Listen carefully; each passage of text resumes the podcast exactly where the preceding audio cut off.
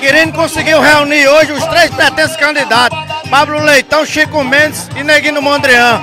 A, a presença de vocês engrandece mais ainda esse evento. E ao mesmo tempo a gente mostra civilidade, mostra um exemplo de, de civilidade, de respeito. E o que tem que ser feito em Cajazeiras é isso mesmo, é pautar, fazer um debate que interessa a Cajazeiras. Um debate que interessa a cidade, que interessa a boa política e a, nossa, a minha pré-candidatura, ela se propõe a fazer esse debate.